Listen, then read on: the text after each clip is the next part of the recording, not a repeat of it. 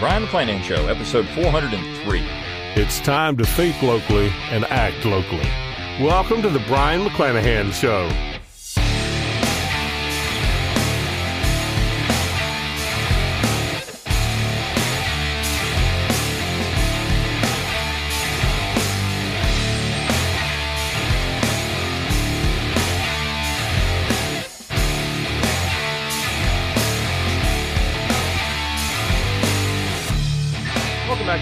To the Show. Glad be back with the program. Very glad to be here. Don't forget to follow me on Twitter, like my Facebook page, and subscribe to my YouTube page where you can watch this podcast. You can find all those social media accounts on my webpage, brionmcclanahan.com. That's B R I O N, McClanahan.com. While you're there, give me an email address. I'll give you a free ebook, Forgotten Founders, and a free audiobook of the same title read by yours truly. You can support the show by going to McClanahanacademy.com, McClanahanacademy.com. It's always free to enroll. You get a free class when you do enroll, 10 Myths of American History, and you get the best deals on new and forthcoming courses. I've got a new course out right now. McClanahan Academy subscribers are getting the coupons for that. You want those coupons because you're going to get a lot off of these classes. Plus, I've knocked off the price off some of my other classes too. It's a win win for you. You get all kinds of great stuff. And of course, you support the podcast. I mean, this is why I did it because I give this to you free of charge. So you get free stuff all the time. But if you buy some of the classes, you help support me in continuing to do this podcast. You can also click on that support tab at brionmcclanahan.com. You can throw a few pennies my way. You can get a book plate. You can get, uh, which gets your autograph on one of my books. Of course, you can purchase one of my books at any fine retailer that sells books. Generally, the large retailers have them, and there aren't many other bookstores now but large retailers. So, my latest is Southern Scribbling 60 Essays in Defense of the Southern Tradition. You want that one. But I've got all kinds of other cool stuff. And as this is we're at President's Day and George Washington's birthday and all these things. And my last podcast focused on President's Day. Uh, you get that Nine Presidents book. It's just fantastic. My my founding fathers' guide to the Constitution is very good. The new class at McClanahan Academy deals with the Constitution. Great stuff. You're going to want to get these classes. So head over to McClanahan Academy do that. Click on that shop tab though at brionmcclanahan.com. Get my Brion McClanahan Show logo and all kinds of cool stuff all kinds of ways to support the show. Share it around on social media, rate it wherever you get your podcast. Do all you can to get people thinking locally and acting locally. All right. This is an interesting episode for me. This piece came out in October of 2020. And it's not something, I mean, look, I talk about history on this podcast. I also do the Abbeville Institute podcast, which is a different slant on things. It's all, all things Southern. Uh, but this particular piece was sent to me by a listener and I hadn't seen it because I don't go out and I don't read all these online Civil War journals and all these things. There's just so much, so much stuff out there. There's so much information. It's very hard to keep up with everything. But this was sent to me, and I, I wasn't aware of it till this week. But I thought it was an interesting piece because it shows you the extent to which one side of this argument has to try to twist things to get it to fit their narrative. This is where history is biased. And I've said this before. Look, I'm biased. I tell you my bias is out front. You're going to get when you read what I what I write, or you listen to this podcast, or you get McClanahan Academy courses. You know what you're getting. You know the bias that I'm going to come at you with. I mean, I'm upfront about it. The problem is the other side is not so clear about their biases, and they hide behind this noble dream of objectivity. You see, to them, it's just all objective. When I say that this is what history really was, I'm just being objective and looking at all the information. You're the one that's being biased. In fact, your own worldview, what they don't realize, is coloring everything. One of the things I learned as an undergraduate, even, but of course, it became very apparent in graduate school as I was a young person getting into history. And if I'm, I can impart this on you, if you're a young person getting involved in history, or if you're someone who's just getting involved in it for the first time, maybe you're not a young person, but you're just interested in history, look at who's writing it. Look at who they are. Because I'm going to tell you, their political leanings are going to influence how they write things. And I remember I was in a seminar. Again, I was a young graduate student. I was there, and the department chair was in the seminar. He was the he was leading the seminar. We had this discussion. And he actually assigned this book by a man named Peter Novick, that noble, that noble dream.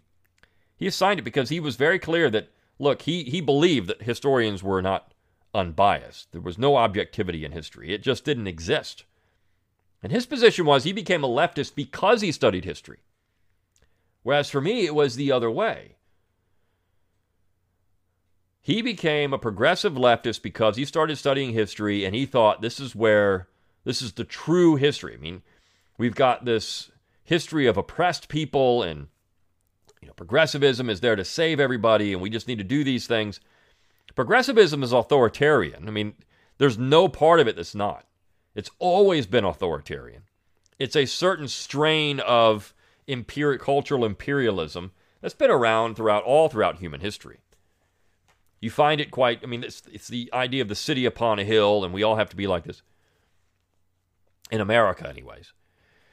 And so I said, I don't know how you came to that conclusion. As I read history, what I see is uh, the authoritarians causing great damage, the state causing great damage to people. No matter what period of time you're looking at, the state causes great damage. And that's the real problem that the more I read the Jeffersonians who talked about, you know, the state and, and finance getting together and how that was so problematic and the state crushing people. I mean, it didn't matter if it was on the right or the left, the state was crushing people. It was it was destroying civil liberties for all kinds of people. And to me that was the real story of western civilization that decentralization is what people naturally were inclined to and kind of living their own lives and doing their own things, but the state would crush that. If you look at, for example, I mean, the Reformation, what was going on there? Well, the state was trying to crush religious dissent. And if you're a, an ardent Catholic, well, you can say, well, this is going to cause all kinds of problems later on. You can, if you want to draw lines and parallels and all kinds of things. You can look at as the Reformation takes hold, you start seeing the rise of dissenting movements and all kinds of things. But America, uh, uh, I'm sorry, uh, people in Western civilization have long been opposed to oppressive governments. I mean, just go back to Greece and Rome and other things. I mean, these are things that have happened. So when I looked at history, I saw dissent as important but not dissent in a way that would create another powerful state, which is what the progressives all wanted. They didn't want a situation where there wasn't a powerful state. They wanted a powerful state to implement their vision of the right way to do things. So, history, that's just a long way, winded way of saying history is biased. And this whole idea of the lost cause myth, that's a biased thing to say. There's just a myth of the law. I mean, what, that term myth is also loaded because all histories are myths. They're all stories of people, places, events, heroic deeds, great things. And everyone in history, I don't care who it is, if they're placed on a pedestal in any way, there's going to be skeletons in their closet, and there's going to be things you could not like them for. But that does not mean that they're not great people in certain ways. They're people, so they're going to have their faults. They're not perfect. But I don't think anyone ever really thought they were. I mean, look, George Washington's a great man. Does he have his problems? Certainly. He's a man. Robert E. Lee's a great man. Does he have his problems? Certainly he does. But you see, what's happened in the last 20 years or so is great men like that have been torn down and others have been put in their place. And that's not to say that some of the people that the left is, is promoting as great people are not great people in the things that they did for their own reasons. But you don't tear the others down because of the skeletons, because you can find them in all of them. And there's always some uh, truth stretching in all of these things. But this particular piece is interesting because it gets into the idea of the real reason for Union monuments. Now, you see this all the time. What are the real reason for Confederate monuments? The left likes to run the real reason for Confederate monuments. It's all about slavery and race. They try to run these stories. And as Confederate monuments have been taken down now across the United States, everyone's kind of left the Union monuments alone. Now, I know in the summer of rage of 2020, some Union monuments were vandalized, and we have Abraham Lincoln under attack in some areas, and we've got San Francisco taking the names down of anything. So we know the progressives are insane. They are. I mean, they are clinically insane, I think. But on the other hand, Union monuments were generally left alone because supposedly we have this glorious Union fighting to free slaves and this heinous Confederacy fighting to keep slaves. And so the Union guys are the good guys, are the guys in the white hats. The Confederacy are the bad guys, the guys in the black hats. And we have, you know, good and bad. I mean, people like dichotomies. They like good and bad. They like clear cut winners and clear cut losers, or clear cut good guys and clear cut bad guys. It's not always that way. There's not always clear cut good guys and uh, clear cut bad guys. In fact, a lot of times they're both good and bad in their own ways. But this piece was written by a high school teacher in uh, Massachusetts. The title is But What of Union Civil War Monuments? The Shortcomings of Northern Civil War Commemoration. High school teacher out of Massachusetts. And uh, it's in the Journal of the Civil War Era.org. Came out in October 2020. Darren Berry. As Confederate Civil War monuments continue to come under siege for their white supremacist representations of the nation's most transformative conflict, Union Civil War monuments and their inscriptions exist in an illusionary realm of public approval. So, first of all, I mean, he's saying right from the beginning he believes that Confederate monuments are all about white supremacist representation. But he's perplexed as to why Union monuments have been left alone. Why? In fact, there is an inherent belief among many people that Union Civil War monuments, by their very nature, exemplify the antithesis of a pro slavery racist South. I mean, this, uh, Union monuments are good.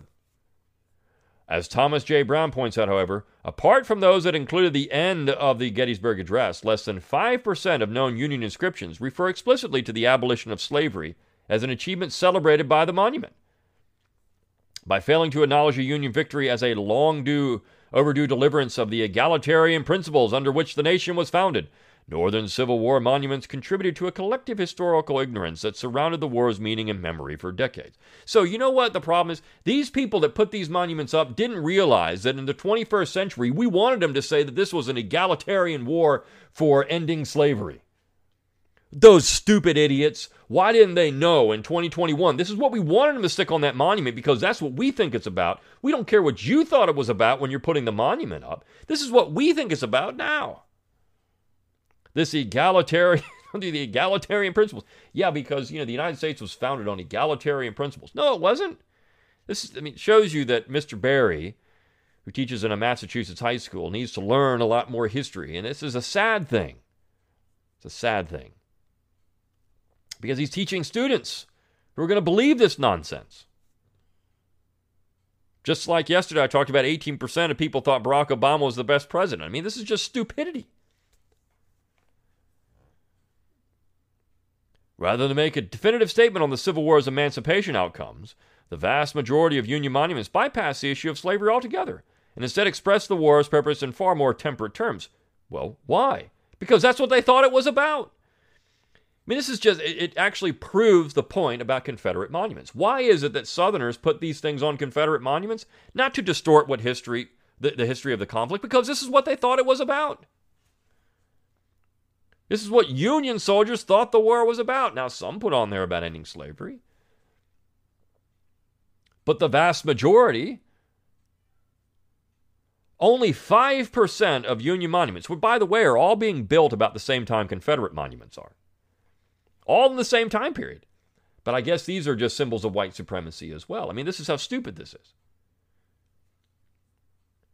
No, they're about the war. I mean, the, the whole idea of these monuments was to commemorate the men who fought in the war, both sides. The great heroes on both sides, the common soldier on both sides, the men. We had a million people die in that conflict. A million people.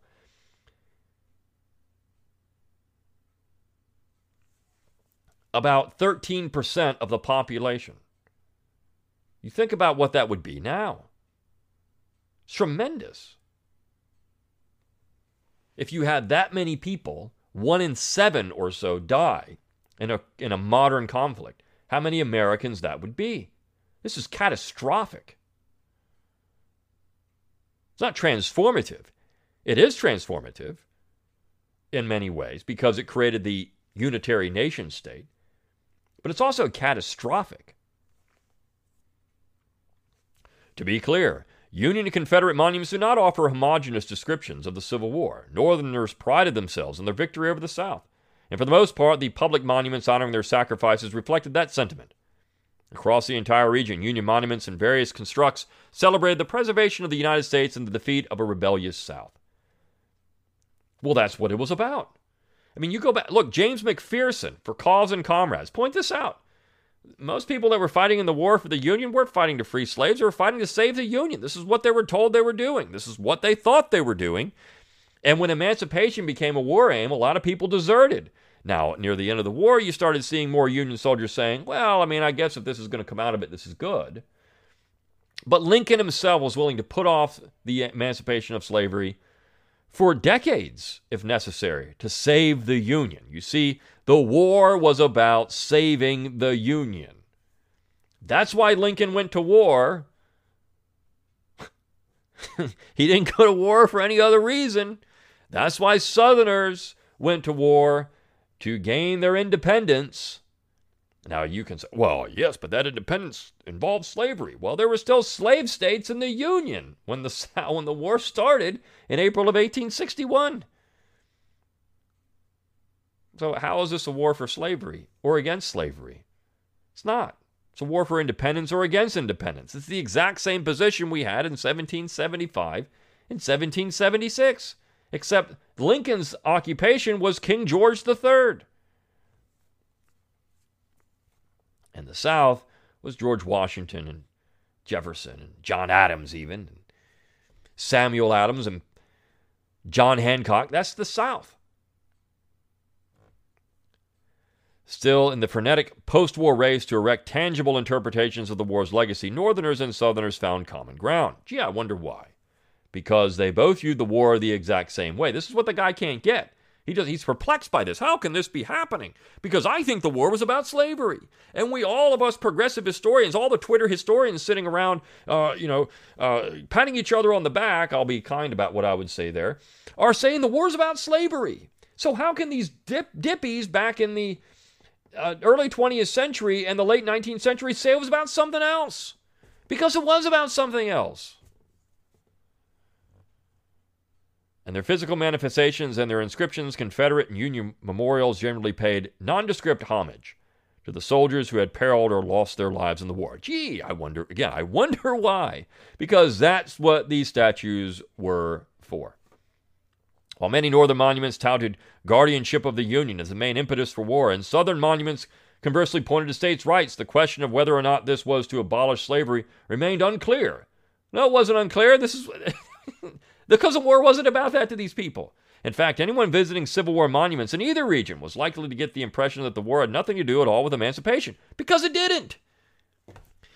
Uh, this is this is the the whole stupidity of this whole. Well, they're, they're they don't understand the whole war is about emancipation.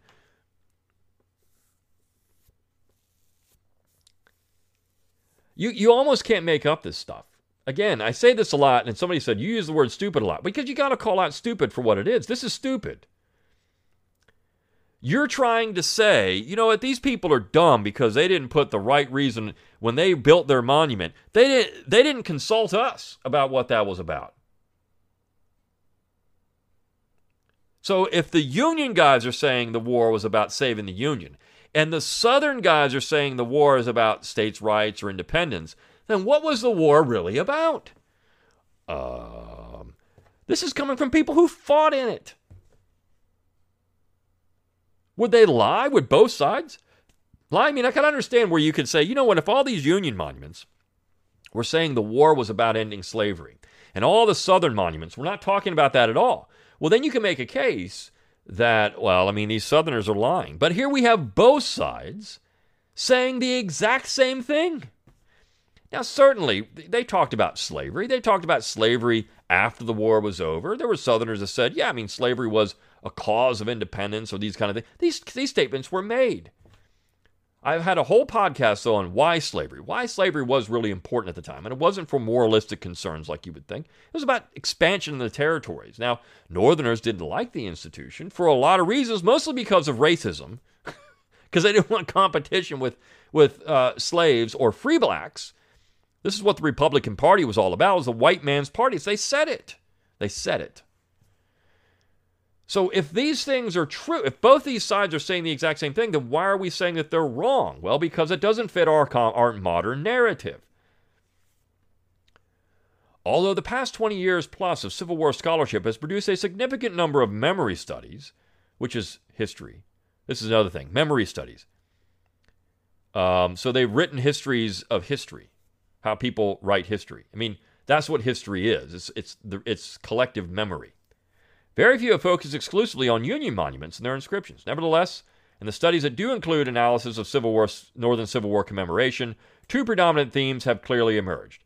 In Standing Soldiers, Kneeling Slaves, Race War, and Monument in 19th Century America, Kirk Savage asserts that in order to perpetuate the nation's ingrained framework of white supremacy, Northerners and Southerners deliberately constructed monuments to disregard the war's emancipationist purpose. No, no, no, no.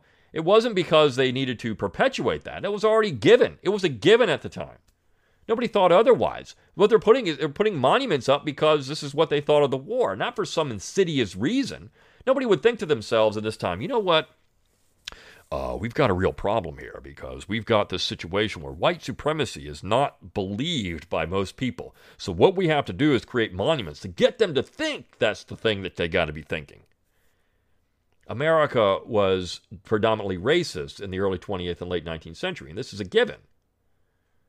Not so today, but it was 100 years ago. So these people aren't putting anything up to try to enforce something that's already a given. You don't need to do that. It's like putting up a monument to a car and saying, you know what, we're going to perpetuate that cars are really important for transportation. So we're going to put, I mean, we think people are not thinking about this anymore. So let's put a monument of a car up so that people remember how important cars are. No. They wouldn't do that. It's just a given. Cars are important. We like cars. Cars get us around.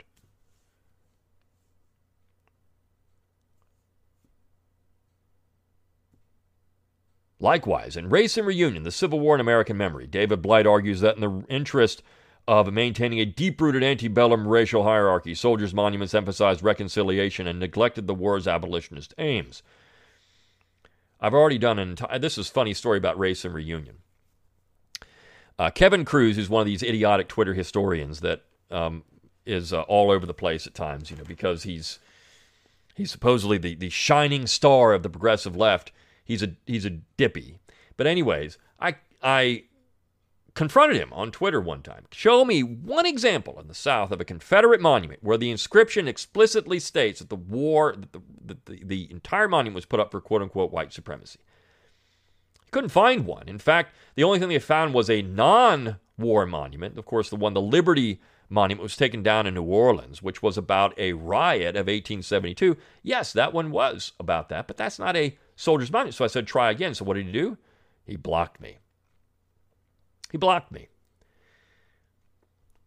But one of the comments was, uh, I'd love for this guy, because they didn't know who I was, this guy to give a detailed review of Race Reunion. So I did it. I just said, okay, I'll give you a detailed review. It's one of my podcasts.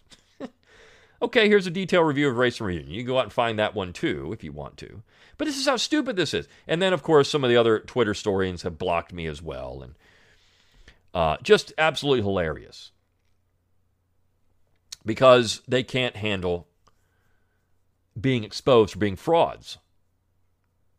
In contrast, scholars such as Gary Gallagher and Caroline Janney maintain that the Civil War, Union Civil War commemoration was hardly an exercise in reproachment and instead argue that Northern monuments exalted the Unionist cause. Well, they did. It was about saving the Union. Gary Gallagher is no neo Confederate at all. I mean, he really doesn't like the Confederacy. But he wrote two very good books one, The Confederate War, one, The Union War. These things were good. They were just good, solid histories that got into everything that had to do with it. I mean, he's, he's not. He's not being pro South or pro Union. He's, he's showing the sides of each, what these people thought about the war at the time.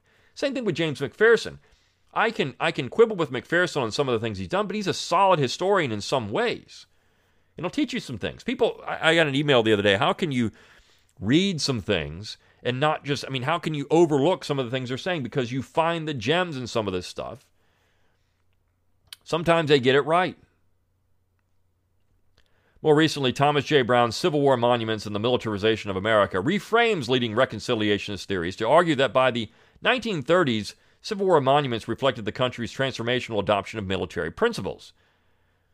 So the monuments were there just to have some kind of martial display. We love soldiers. Well, the 1930s were pretty well, uh, you know, the U.S. military was in a retrenchment stage. I mean, we didn't have a whole lot of a military. Differing historical interpretations notwithstanding, however, one thing remains true. The overwhelming number of civil, Northern Civil War monuments make no reference to slavery whatsoever because it didn't matter. They were fighting to save the Union. Perhaps a closer look at one of the northern monuments that candidly announced emancipation as, as a Civil War outcome will help further illuminate the different deficiencies of the vast majority of those that did not. Erected in 1870, this one shows that all these, these deficiencies in the other ones, this one shows how important it was for the war, but all these others were just stupid. Erected in 1874, the Soldiers Monument in Fitchburg, Massachusetts represents a clear case of anti reconciliatory monument building.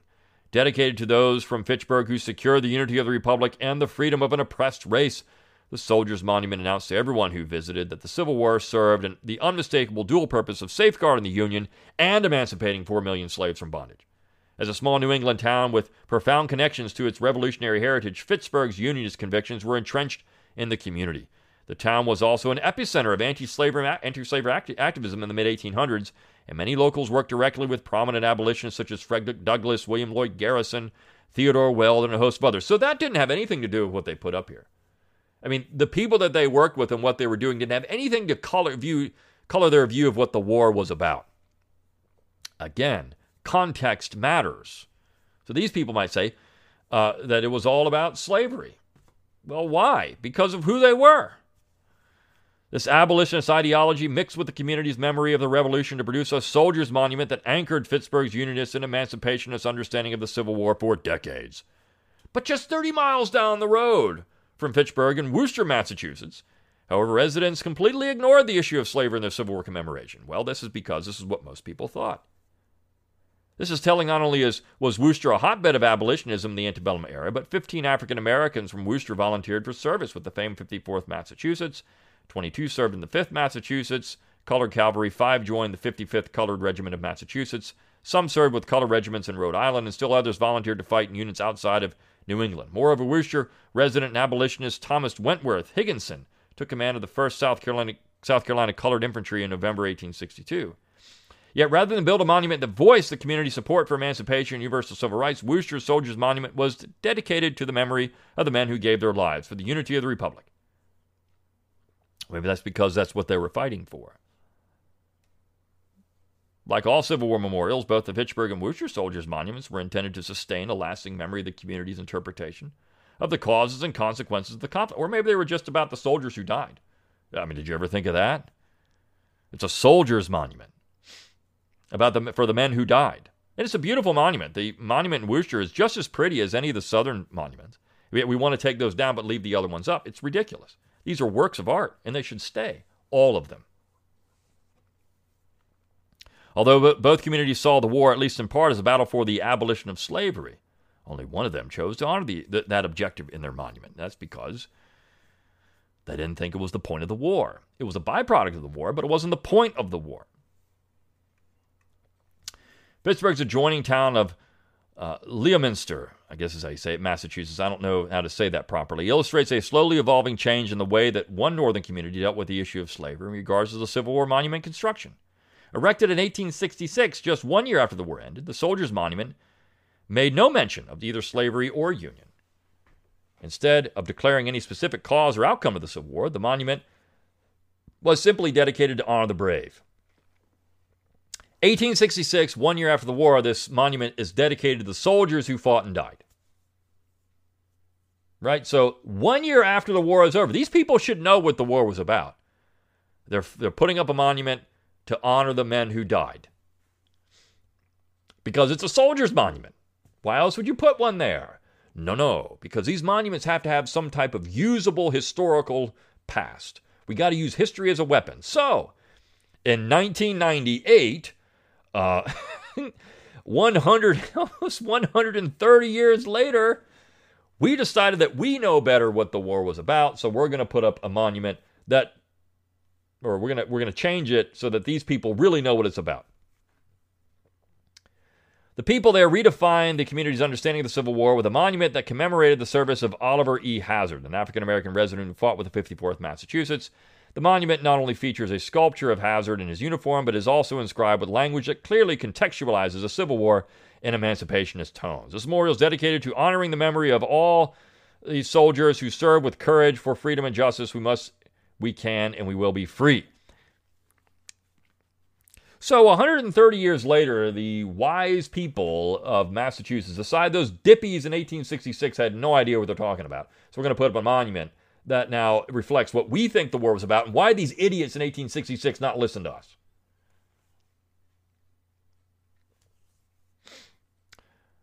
Although Leominster was a place that fostered anti slavery activity and often collaborated with abolitionists from Fitchburg and Worcester, the town did not imbue their Civil War monument with any emancipationist significance. Well, why? Because it wasn't about that. Rather, they chose to commemorate a generic version of wartime valor only. The timing of the 1998 Hazard Monument War was likely an outgrowth of the unyielding efforts of the civil rights movement. This long delay and Leominster's recognition of the abolition of slavery as a direct consequence of the Civil War demonstrates the glacial pace at which most northern communities shifted their viewpoints and further highlights the progressive minds of the people of Fitchburg in the mid 19th century. Or how about in 1866 is what people really thought the war was about. I love the comments. There's a few comments like, hey, moron. The reason they didn't do it is because that wasn't what the war was about. You're trying to foist your views on people from the past. This is the this is the whole point of these progressives. What they're trying to do is make the people of the past, they, they hold them accountable if they don't think like them. Why? The point of history is to understand. And if we're looking to understand, why would these people do this? It's not because they had some, I mean, that was given what these people were. They're doing it to honor the men who served to save the Union because that's what they wanted to do. Even if you say that these Unioners, Union soldiers were calling you know, Southerners traitors and these other things, why would they call them that? Why would that be a central issue? Because they thought they were traitors to the Union. That was the whole point. This very limited examination of Northern Civil War monument its central in central Massachusetts reveals three very different approaches to the question of slavery and how it was remembered within the context of the war. Because the Fitchburg Soldiers Monument represents an anomaly of Union Civil War commemoration, it also exposes an intentional forgetting in the great majority of all other Northern monuments. No, no, not an intentional forgetting. It's not intentional they forget. They just didn't. They didn't think it was important. Over time, the abandonment of the Civil War's emancipation's implications, I'm sorry, implications, excuse me, helped muddle the war's true meaning. No, no, it didn't do. This is what they thought at the time. This is so silly. By emphasizing the preservation of the Union, ignoring the issue of slavery, most northern monuments helped engrave an obscure memory of the war in both the landscape and minds of the nation. No, it didn't. This is what people thought at the time. It didn't do anything. There was no nefarious reason for doing this. This is what people thought. This is what they thought this is what the war was about. This is what they were doing. This deliberate erasure not deliberate. Er, again, look at the language this guy is using. Deliberate erasure also hindered the ongoing struggle, struggle for racial equality in the United States. 1866, we had, by that point, by 1874, I mean, all these things, by this point, we've had military reconstruction. 1866, we got Johnson. 1868, we've got military occupation of the South. I mean, it's not, re- it's not hindering any of that.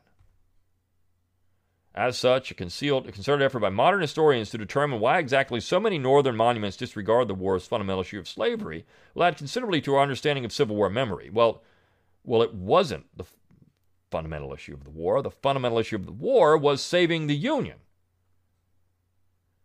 In fact, studies that spotlight the shortcomings of Northern Civil War monuments will likely reveal as much, if not more, about the Civil War and its aftermath as those that focus entirely on their notorious lost cause counterparts. I actually agree with that statement. Northern studies is the key. I would tell anybody interested in Southern history to forget it. It's already been done. And there's all kinds of cool stuff you can do with it. But if you really want to get to the true root of everything, go to the North. This is what M.E. Bradford did. He, he read more about the Northern founders than he did the Southern founders. Why? Because that's the key. It's the key. Because you've got this dichotomy that's false between Lost cause, righteous cause. The righteous cause myth is the worst part of it. So, anyways, that's the end of the piece. Again, uh, just a ridiculous piece because it, it shows, it shows what the progressives want to do. They want to change the entire interpretation of it, and they can't stand it these people in 1866 didn't think like them. So we're going to make them think like us because we're going to contextualize everything and make it look like they're thinking like us. That's the whole point of all of this. Union monuments are going to be changed too, not just Confederate monuments. So the title of this podcast is The Real Reason for Union Monuments, which is preserving the Union. Right? They said it. They said it. I've said it before. Why real reason for Confederate monuments? Just read the monuments. Well, read these monuments. This is the real reason for Northern monuments. Some would say that emancipation. So those people, that's what they thought. They expressed what they thought about the war in the monument. And the vast majority, 95%, didn't say slavery was even an issue for them. So, hope you enjoyed this episode of the Brion McClanahan Show. I'll see you next time for the next one. See you then.